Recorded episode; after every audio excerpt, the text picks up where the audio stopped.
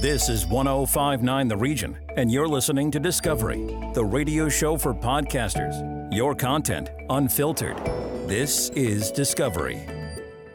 Hello, and welcome to Discovery, highlighting the podcasts of Seneca journalism students. Today, the random murder of a Seneca student recently shook the city and the college. Hello, everybody. I'm Alex, And I'm Sarah, and welcome to the Crime Times. a show where we talk about everything and anything to do with crime. Kartik Vasudev was an international student from India, and on April 7th, in broad daylight, he was fatally shot outside of Sherbourne Station.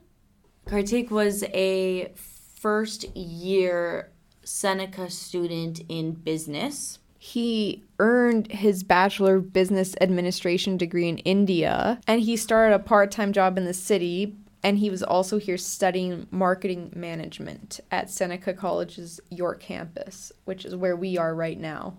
So it hits a little, you know, closer to home. We were walking the same halls. That's why we kind of wanted to hop on this and do this. And we also just wanted to talk a bit about Kartik and who the kind of person he was. We interviewed his brother, Parth. We wanted to tell you a bit about what we're talking about, and now we're going to let the interview speak for themselves. We will go to his brother Parth Vasudev now. Just want to highlight that we did do a Zoom call. His brother is in India, so it's not the 100% best thing. There are a little bit of cutouts there. Our first question is How would you describe your brother? Was he happy in Canada? Yeah, he's really happy. I uh, I can't even tell you in words that uh, I always used to tell him that when you are happy now, your face will glow. He's such an innocent kid. I, I can't even tell you how happy he was with his life. He just bought his new phone with his first paycheck. He, he's very happy. Was he enjoying Seneca and his education experience? Yeah, yeah, yeah. He's really enjoying it. Also, he's doing assignments uh, late night also. Mainly, he was enjoying his life in Canada. What were his career goals?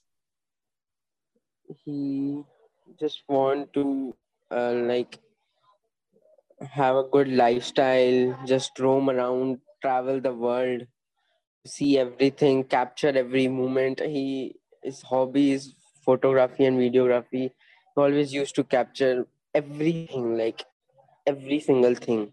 Would he send you pictures back home? Yeah, yeah. Every day. He even tell me what he was having for breakfast, lunch, dinner, everything. He always used to send m- mama, papa, and uh, mom, my mom, dad, me photos that what he was having, what he, he was wearing, everything. What was the last thing you spoke about? Uh, he we uh, uh that he uh, he talked to my mom that I'm leaving for my job. That was the last thing he, he told my mom. And how did you find out about the tragic event? I was just shocked. I'm still in shock that how can a person just been roaming around ha- having a gun in their hand and just killing the people roaming around the scene, killing innocent people. How can someone do that? And we saw the protest that you had outside of his school. Yeah, yeah. How did that go? He's such an innocent. uh, thousands of people gathered for him because he's such. He has such a beautiful soul. He had. He's such an innocent child. Co- I don't. I can't even call him a man. He's a child. He's studying in a freaking college. How can someone just shoot him like that? Uh, everyone. He's a very loved. He's a very blessed child, loving child. Everyone live, love him. That's why How- thousands of people gathered for him for his justice, and even in Canada, uh, at the Nathan Square, I'm not sure I'm pronouncing it the name properly, but thousands of people gathered in Canada also for justice. Uh, I am just proud for him how beautiful soul he had. I, I, I don't. I I just don't. I just want justice for my Kartik, justice for my brother. Mm-hmm. So, how do you feel about that then? How do you feel about the police saying that it was random? I don't think it's random act of violence. It how you tell me how can someone kill uh, randomly can, how can someone randomly kill two innocent people just from the, one uh, my, my brother is going for his job and the second person who got killed is buying uh, is uh, is bringing bringing groceries for their home i don't know it's I, we can just give uh, we can just get uh, do guesses what is uh, that why he killed him. Only police can tell us what is the main the right thing that why he did he killed him. We can just make guesses. We've seen your requests for justin trudeau to do more about gun violence in canada. Like how can someone just have a gun in their hand and kill an innocent child in the subway station. Like how? Just yeah. need the answer how? Why he killed him? Is there anything you would like to say to seneca or the city of toronto? Yeah i just want mm, we can't bring him back. Uh, so i just want we can get only uh, justice for him. I just want justice for my brother that's all i want uh, what is the one thing you want everyone to know about your brother? Uh, uh, he's just i just want to tell you just he that he's a very innocent boy. Like he's a very loving he always everyone loves him. Like i can't even tell you people the just can't even like, like express in words how beautiful soul he had such an amazing person. I love my brother. We we want to offer our condolences. Um, it was extremely tragic what happened to your brother. It was not right, and we are sorry mm. that Toronto and Canada uh, mm. was was ever reflected to you in this way. I always used to ask him that, uh, did you really want to go to Canada? he always used to tell me that yes, yes, but uh, Canada is a very safe country and it comes in the number one or two countries to live in to have a better lifestyle. So, what was he hoping to do in Canada? Was it to get a better lifestyle? Yeah, so like uh, to roam around there, travel. He wanted to go to Banff also. He just loved to travel. Mm-hmm.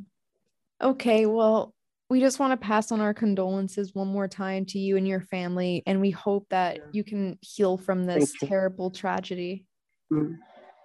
we also Thank really you. appreciate you talking to us as well and giving us your time we also interviewed our president of Seneca, David Agnew, who was a pleasure to speak to. So, we wanted to thank you so much, Mr. Agnew, or President Agnew, for joining us today and allowing us to interview you about this uh, pretty tragic incident that happened. Mm-hmm. Very so, tragic. Extremely tragic. We wanted to know how does a tragic passing like Kartik Vasudev impact the culture of the school? I don't know that it affects the culture of the school. I think, in a sense, it it sometimes, you know, one way of thinking about it is, it, is how it reflects the culture of the school. Um, I was really struck by the way, obviously, Kartik was from India, and we have a lot of students from India, and we have a lot of international students. And I was struck by how the the community really um, pulled together to support each other, to send their their you know their thoughts their prayers their love to the family affected um, to organize events so they could come together and and and remember him and and share their grief and work through you know these sort of incomprehensible questions about why this could have uh, happened and how it could have happened so i you know i think it, i mean it's it's not uh, this is not the death. It's uh, it's incredibly tragic, but I think it actually showed something um, very very positive about the culture of a school and the students who who are here. That they're very caring, um, they support each other, and they they're you know they they come together when when something either very bad or very good happens. And in this case, of course, something very, very bad happened. Being you are president, how has Kartik's passing affected you personally? Well, I mean, sadly, president. I mean, I, I, I, you know, I'm I've been here for 13 years. We're a huge community. We have tens of thousands of students, thousands of employees, and you know, bad things and sad things happen every year. I mean, it's it's it's um, you know, there's kind of like a, a, an odds thing, right? We're just we're, we're that big, and and things are think bad things are happening. And I I, you know, I, I said, and I actually said at uh, yesterday's memorial service that I'm ashamed this happened. I'm ashamed as a Canadian, but I'm also ashamed as president of Seneca. Um, I mean, it, it, you know, didn't happen on our property. He was downtown and going to work, but I just, you know, his his.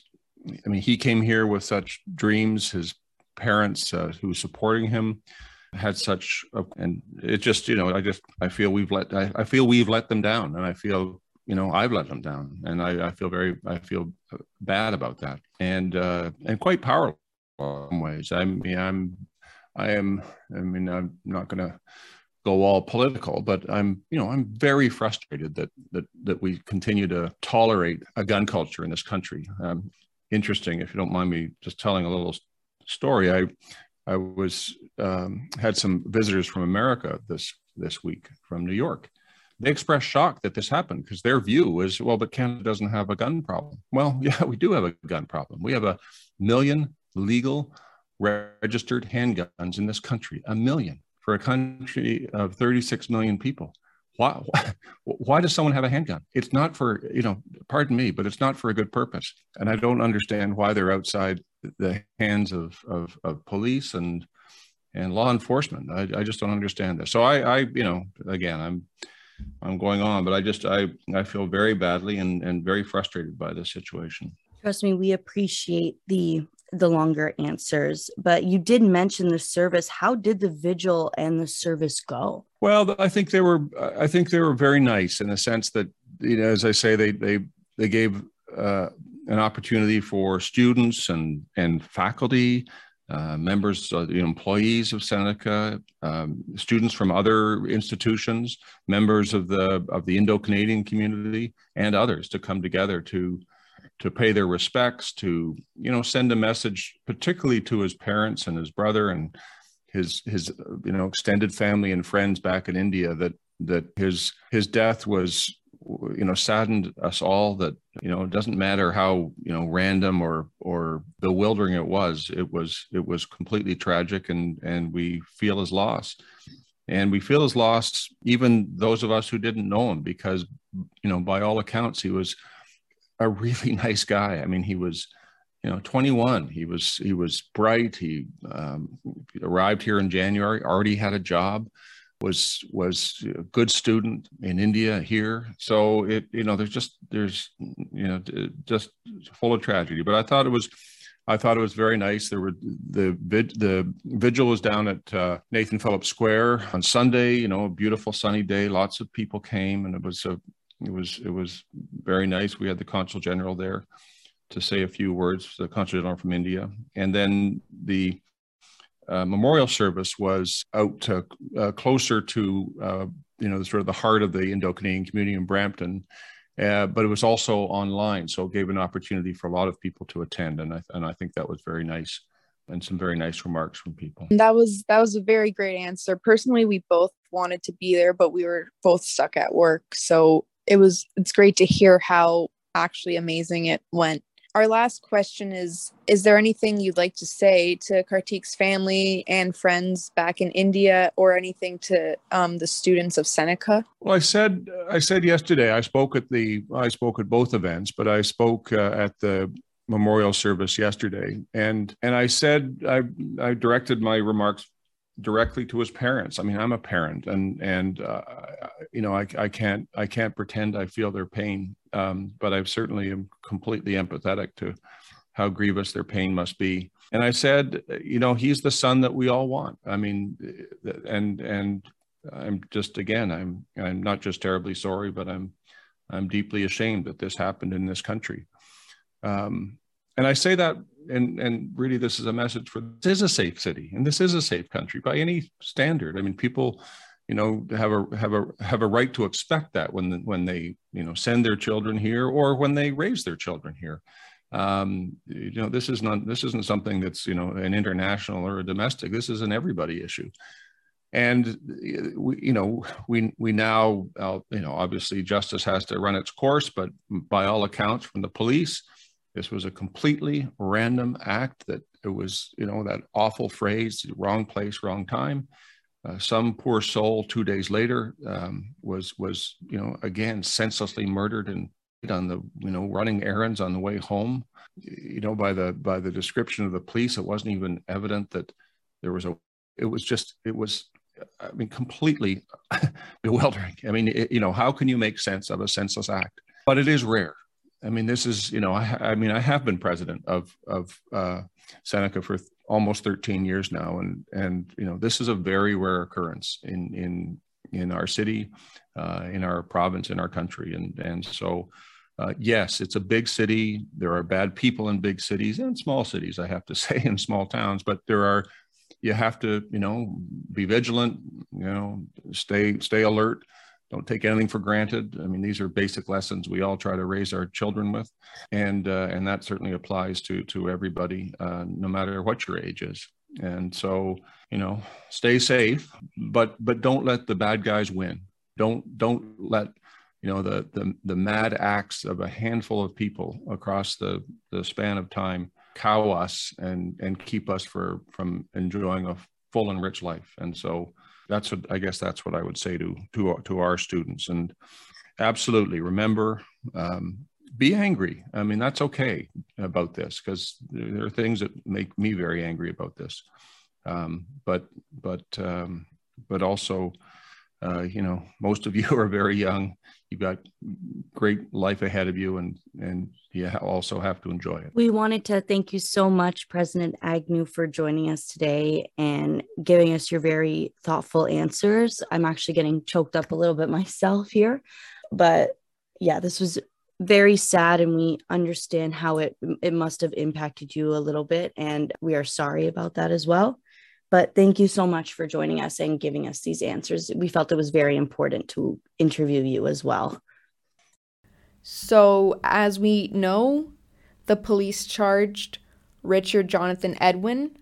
Yeah, he's been charged with two counts of first degree murder. And thank you guys so much for joining us. Thank you. Yeah, bye, guys. Bye. Next, an actor who staged his own inspiring story.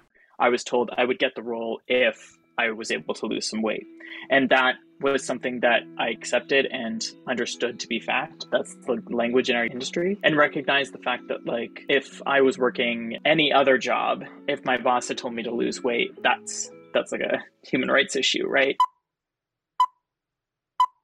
Welcome to the stage. I'm Melanie Pileggi. The voice you just heard is Greg Carruthers. He has been a professional actor and choreographer for 10 years. During his time on stage, he saw a lack of diversity and recognition in the performing arts and made it his mission to break down stigmas and fat phobia in art spaces by developing a visibility project in 2020 titled Everybody on Stage. The Everybody on Stage mission statement is that they aim to break down stigma and fat phobia in the arts. Their goal is to reduce the harm done by body dysmorphia and disordered eating on the long term health of artists and to encourage the positive representation of all body types on stage.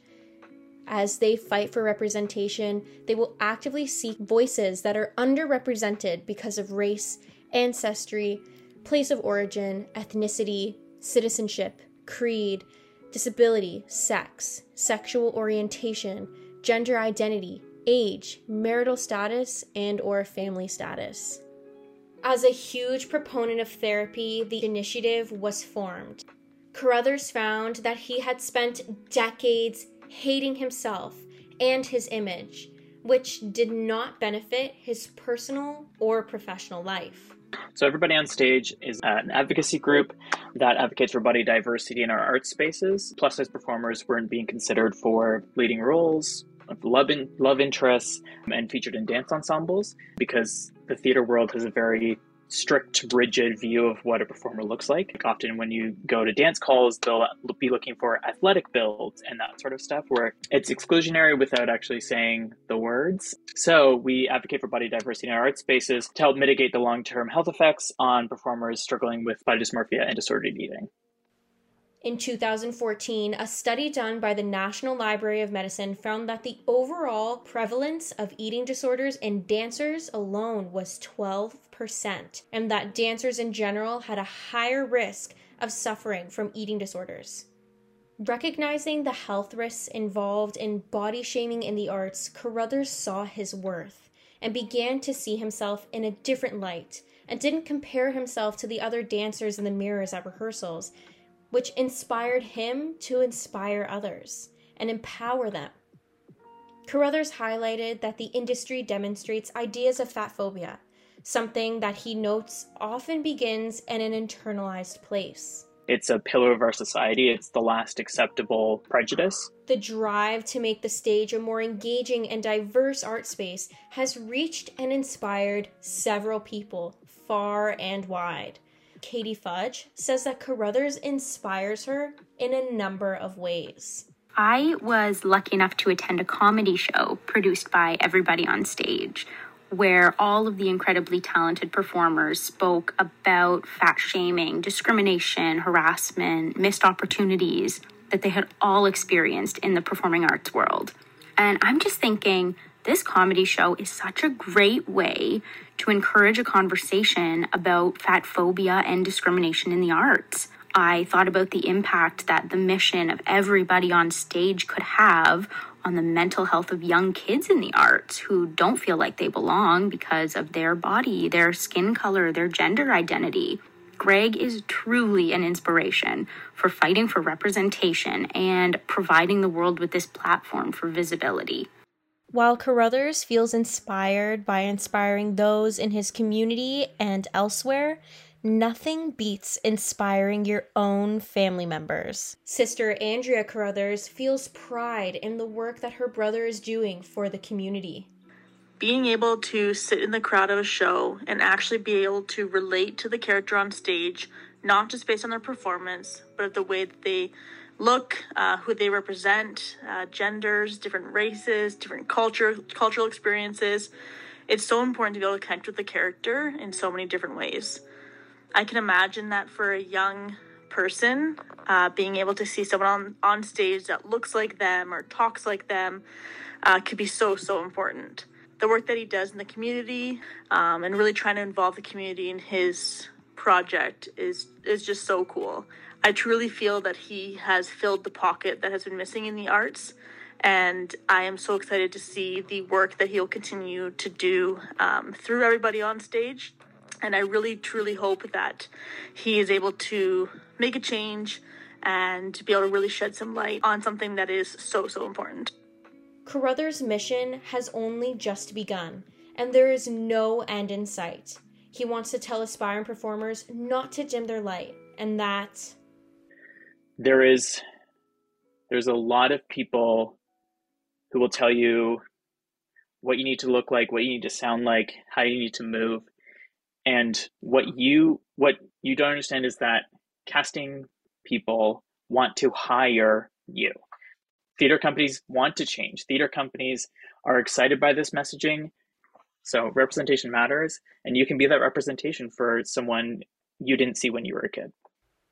His impact on the community stands true to the Everybody on Stage mission statement, and Carruthers vows to continue to let inspiring others inspire him. It's really empowering for me to empower myself and others to just, this is who I am, this is what I do, and there's work for me in this space. This podcast was written and produced by Melanie Pileggi. Next up, the journey of a woman who went from a self confessed chubby little girl to professional boxing and finally to a career as a professional boxing ring announcer.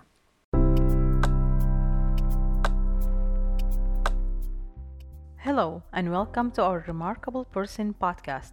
My name is Tamar Gadonfari.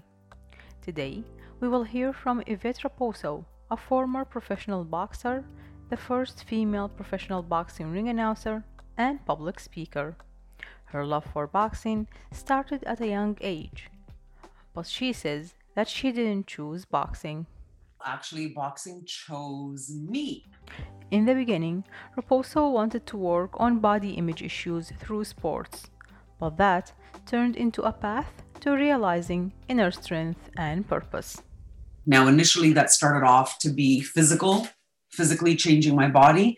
And then I was pretty in tuned enough to realize that it actually became an emotional and mental journey just as much as it was physical.